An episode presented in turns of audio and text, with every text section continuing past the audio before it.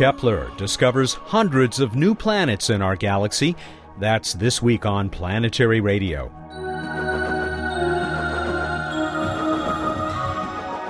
Welcome to Public Radio's travel show that takes you to the final frontier. I'm Matt Kaplan of the Planetary Society. We may know soon if the Kepler Space Telescope has doubled the number of known exoplanets, worlds orbiting other stars. William Borucki is the mission science principal investigator. He'll join us once again, this time to describe this astounding discovery. We have lots more for you in today's busy show. Bill Nye, the science and planetary guy, has found a surprising side effect of climate change, where no one expected to see it. And Bruce Betts has helped me decide who should get our help buying a slightly used, slightly singed space shuttle. Cheap Bruce will also tell us about some great stuff to look for in the night sky. Let's get started by visiting with Emily Lakdawalla. Emily, how goes the vacation? Uh, it's been nice to get a break. I, I won't lie to you. I'm looking forward to it. Mine starts uh, after preparing today's show. So tell us what's up for the month of July. Well, I picked my vacation to be in between the excitement of Hayabusa and IKAROS last month and the excitement of Rosetta, the European Space Agency's comet chaser encountering asteroid Lutetia early this month. That happens on July 10th. It'll fly past Lutetia, which is asteroid number 21, and that low number tells you that it's one of the biggest asteroids in the belt, and it's certainly the biggest one that has ever been visited by a spacecraft before. So that's uh, that's almost immediate. Uh, some people hearing this may actually have missed it, but can can look it up on the blog. That's right. What else do you want to point out? Well, um, this year I think is, is interesting because there's a whole lot of stuff going on with missions visiting small bodies in the solar system. We're upon the fifth anniversary of Deep Impact's flyby of Tempel 1. That spacecraft just flew past Earth last week on its way to encounter with Comet Hartley 2 in November.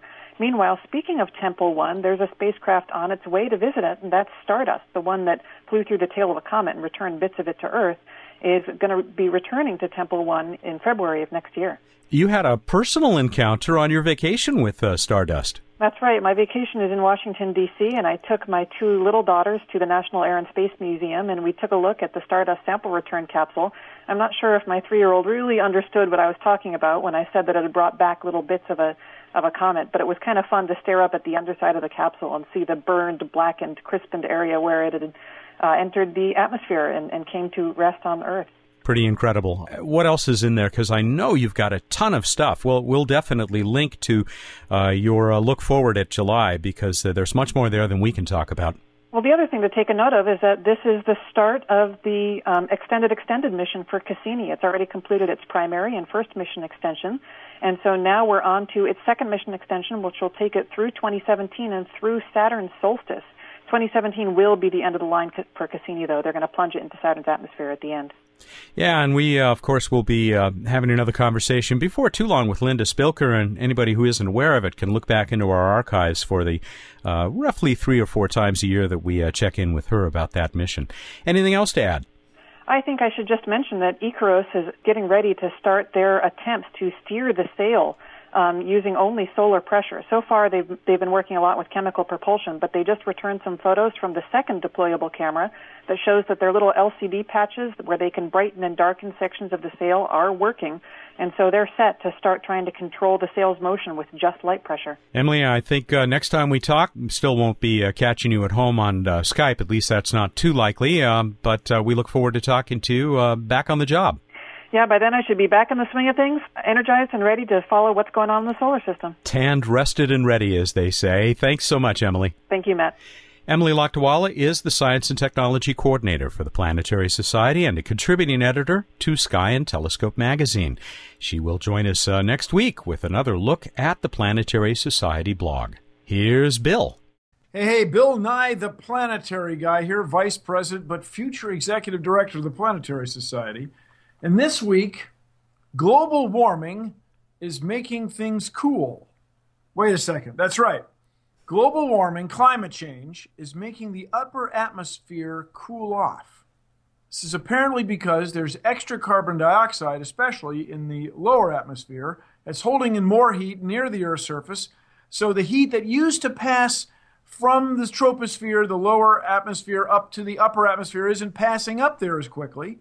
The atmosphere is cooling off, the upper atmosphere is cooling off and getting thinner. Now, what does this mean for you and me? Well, it means that space debris, old rocket boosters, pieces of spacecraft that used to burn up in the atmosphere, aren't doing it because the atmosphere doesn't reach them anymore. So they're staying up there spinning around. So it could be in the not too distant future, this stuff is going to start running into each other. People have talked about this for a long time.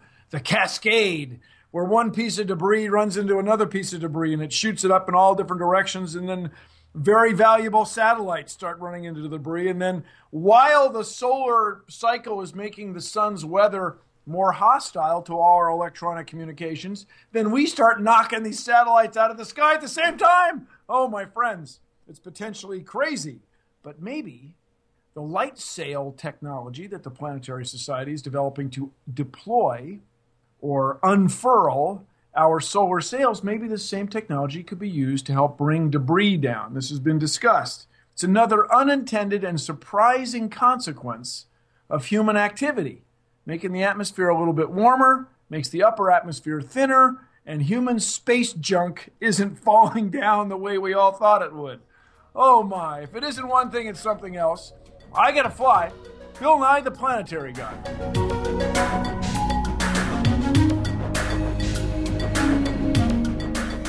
William Borucki has spent nearly 50 years helping us learn about our universe and make space a great place to work and do science. That's how long he has been working at NASA's Ames Research Center in Northern California, where he is a senior space scientist.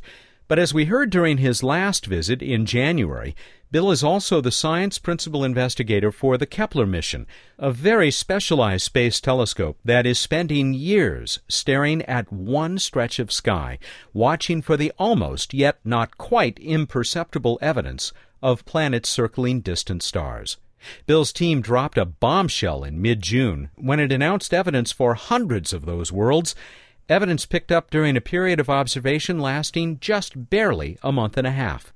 Bill, welcome back to Planetary Radio. And my goodness, congratulations on, well, effectively, we hope, doubling the number of known exoplanets. It's been a wonderful time. We've certainly found lots and lots of candidates. We're hoping that many of these will turn into planets, but of course, there is a, a difference between a candidate and a planet. We have a lot of work to do this summer with ground based telescopes to confirm that the candidates really are planets. Until then, of course, we can't announce them, but we're very hopeful that we'll add a lot of planets uh, to the known ones. When we talked to you last in January, you had announced uh, the discovery of five, at least uh, five fairly well confirmed. All of a sudden, that's up, well, 700, although I guess you expect some of those are going to be uh, knocked out as false positives? That's right. Uh, when we uh, see these candidates, we know that some of them are going to be stars that graze one another, stars that uh, are eclipsing binaries in the background. So we know there's always a, a fraction, like something of 50%, that turn out to be not planets, and that's why when we announced those five, they were confirmed. We made all the measurements from the ground to confirm what the telescope in space had seen.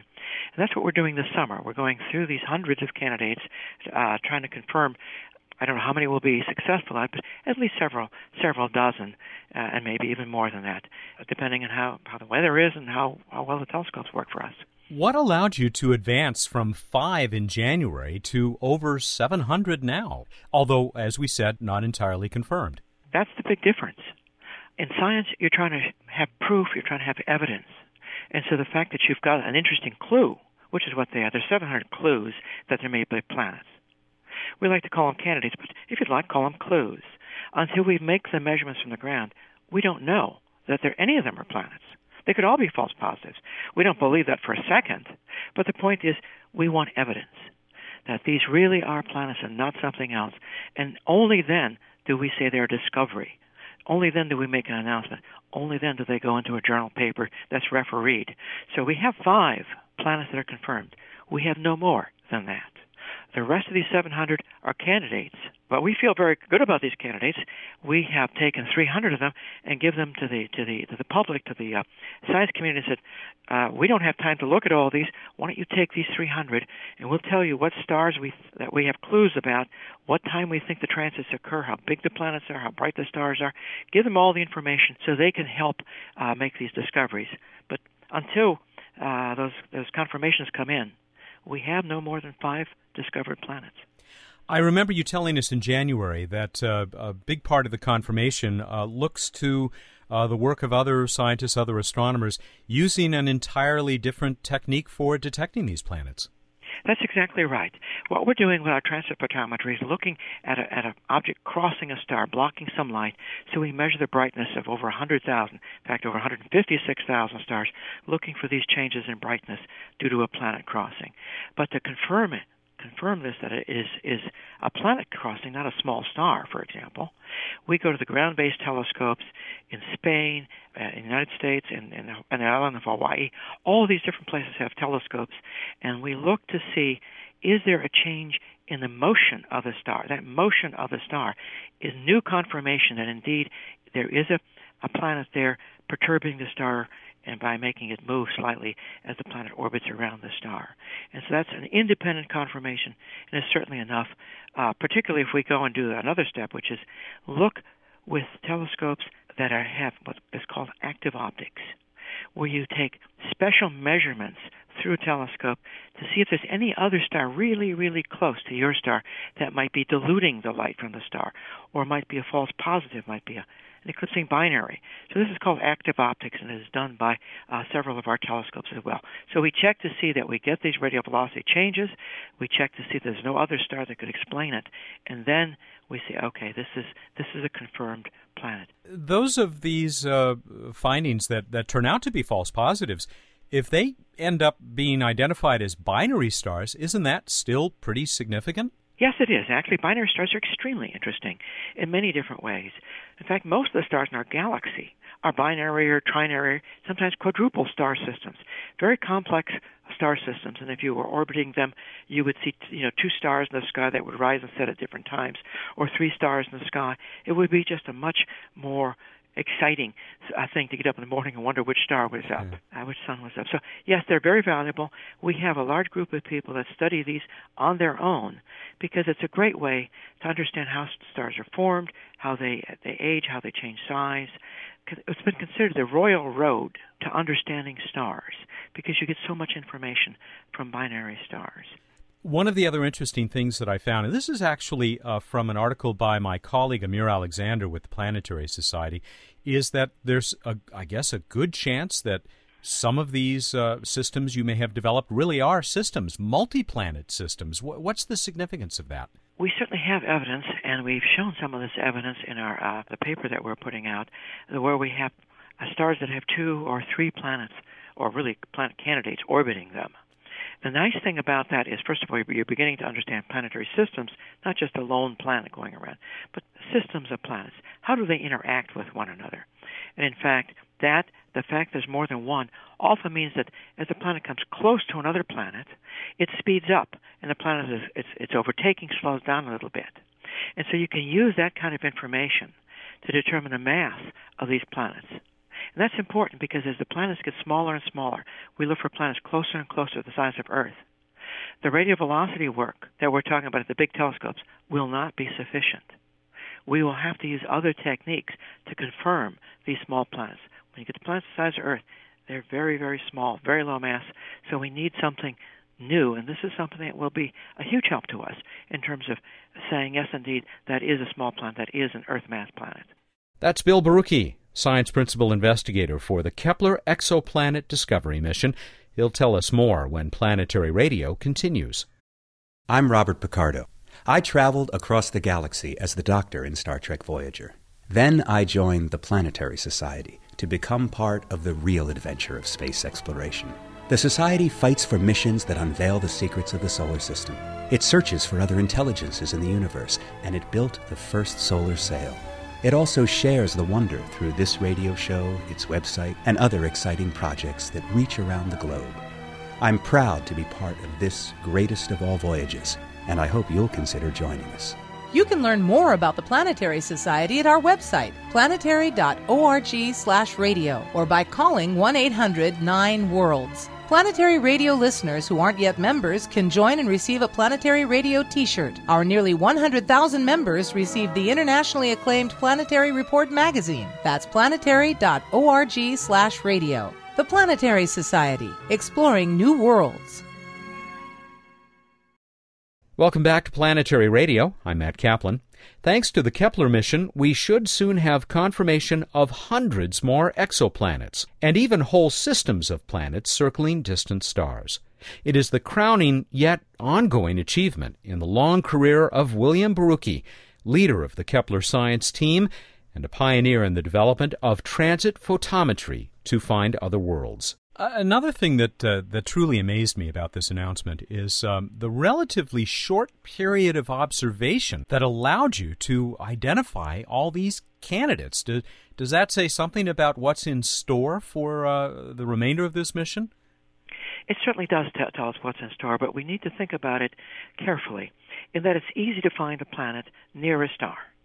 And that's because no matter which direction you look, the planet's going to get in your way and block some light from the star.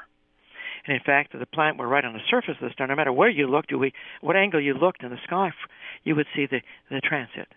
But as you move further and further away from the star, you have to get your the the alignment of your telescope and the planet and the star in, in a near perfect alignment. And so the number that we expect to find drops off very fast with the orbital size or the orbital period. So most of what you're going to see, you see fairly early. And so it's not surprising at all that in the first 43 days of data, we found over 700 candidates. And in fact, when you look at what we found, we found uh, closer to 950 candidates, but we were quickly able to show 200 of those were false positives. So we're only talking about the 700 or so candidates that we think is, there's a very good chance that they have a planet. So we found a lot of things early. We will be finding more things year by year.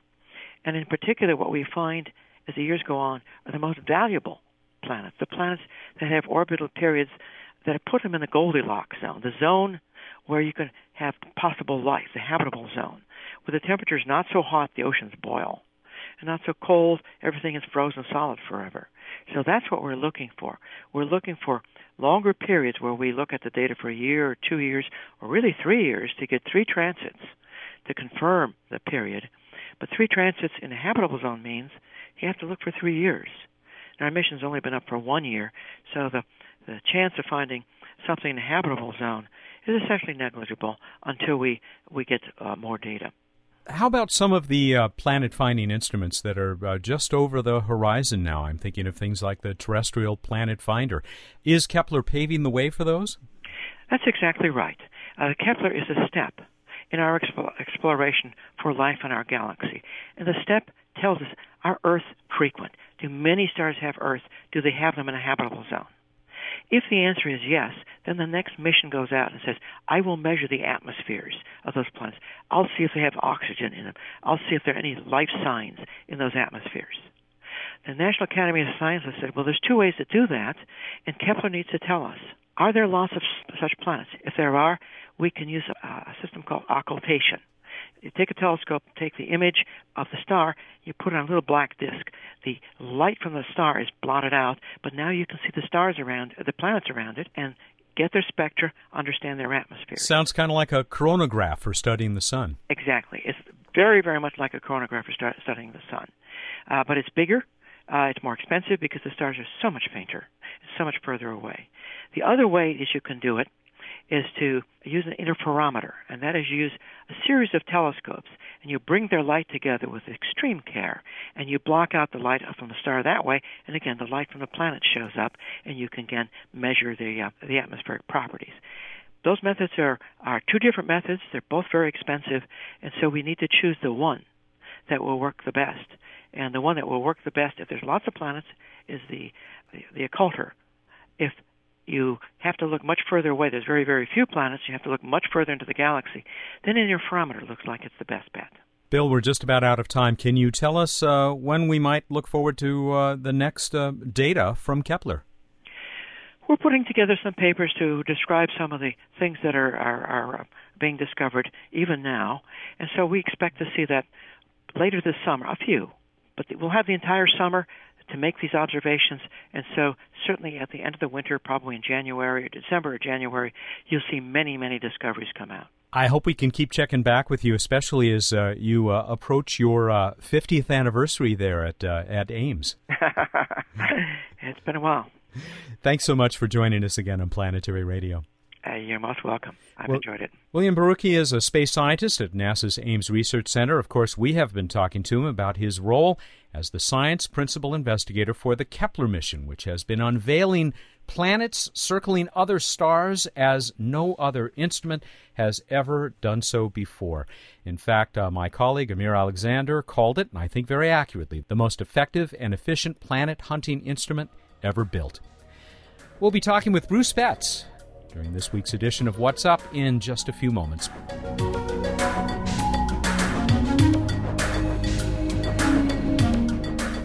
Time for What's Up on Planetary Radio. Bruce Betts sitting across from me in the uh, conference room, the library here at Planetary Society headquarters, ready to tell us about the night sky and later for both of us to uh, tell all of you folks who we're going to help buy their own space shuttle. Welcome back. Good to be back and can hardly wait. Got that t shirt and $8.17 waiting for somebody. Burning a hole in your pocket. Hit us with the night.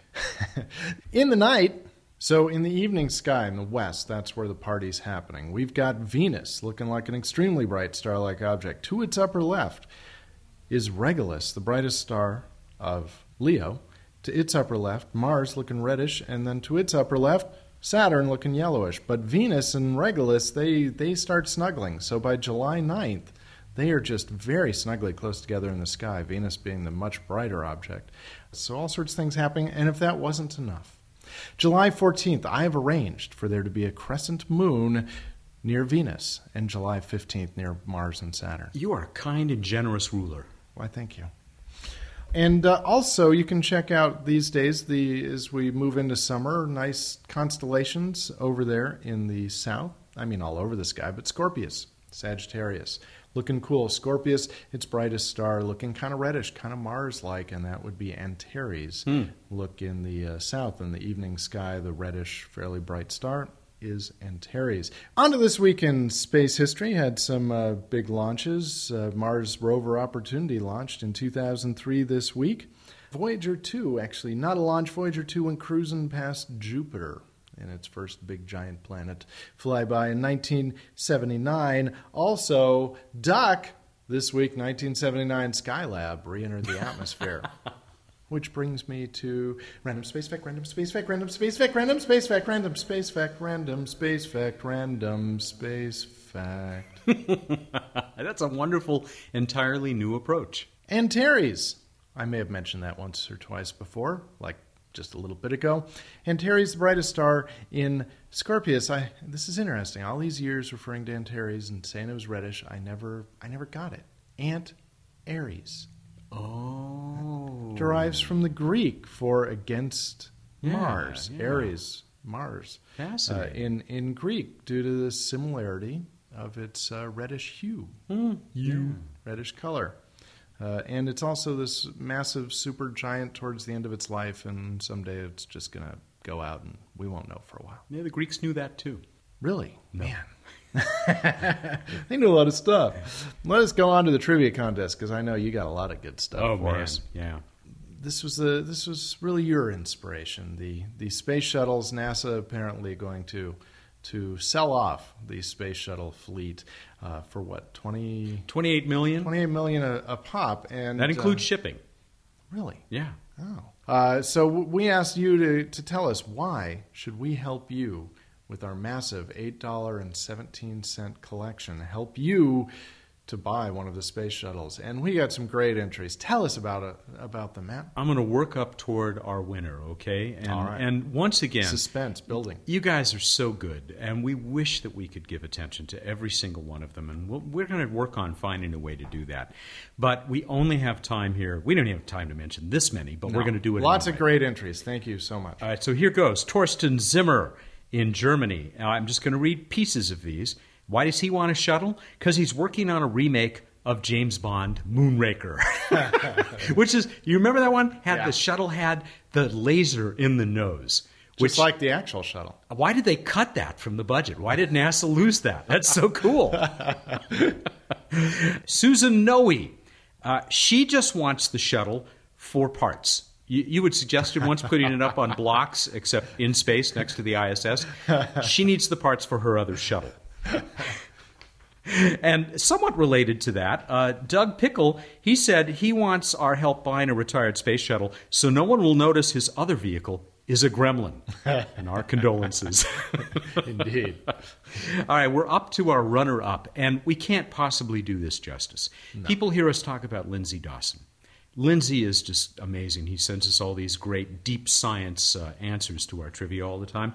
Well, this time, from all appearances, he went to the Chamber of Commerce in his hometown of Cobar, Australia, and he's got a full proposal here. Here are the pages being turned with photos, illustrations of why Cobar should be the home of the shuttle, and we can land it on Main Street. Just go Exactly. right Save that shipping. Just land the last shuttle on Main Street. Now there were some issues, as you pointed out, with the length of Main Street, but he pointed out great alternate landing site just outside of town. Apparently, hundreds of miles of straight road to land on. Great job. Tell the chamber we will be happy to I a enjoyed good the, word. the, the Google Earth view of uh, what, what, what the shuttle astronauts would see as they were coming in towards Main Street. You ready for our winner, though? I'm so ready. Randall Sitton. Randall, longtime listener to the show, happens to also be a charter member of the Planetary Society, but we swear that had nothing to do with this.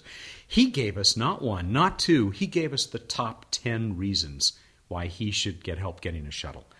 Uh, Can I just read a couple of these? Read a couple. Okay, here we go. Number seven, he could use it to tailgate at University of Houston football games. Number six, I could have a real space shuttle and not some fake full size replica. uh, number four, I could use its robotic arm to hang Christmas lights. Ooh, cool. Okay, and here is his number one reason it would make a great home for retired staff and charter members of the Planetary Society. So, uh, Oh, well, obviously, we love that. Randall, congratulations. The $8.17 is almost in the mail with your Planetary Radio t shirt. Congratulations. And really, again, great entries. Thank you all. Uh, this next time, we return to a more or less creative subject, but I think of interest, which is how much total lunar material was returned by the Soviet Luna Robotic Sample Return Program. So they had robotic sample return from the moon. How much material, how much mass from all of them was successfully returned to Earth? Uh, go to planetary.org slash radio. Find out how to enter. You've got until July 12, Monday, July 12 at 2 p.m. Pacific time to get us your answer.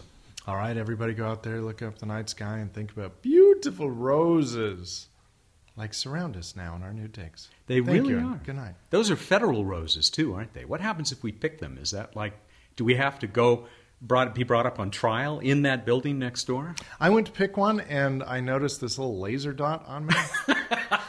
so I, I opted to just enjoy from a distance. Maybe they did build those shuttles with the lasers in the noses. All right, say goodnight. Good night. He's Bruce Betts, the Director of Projects for the Planetary Society, and he joins us every week here for What's Up. A return to the ongoing search for extraterrestrial intelligence. SETI, next week on Planetary Radio, which is produced by the Planetary Society in Pasadena, California, and made possible in part by a grant from the Kenneth T. and Eileen L. Norris Foundation. Keep looking up.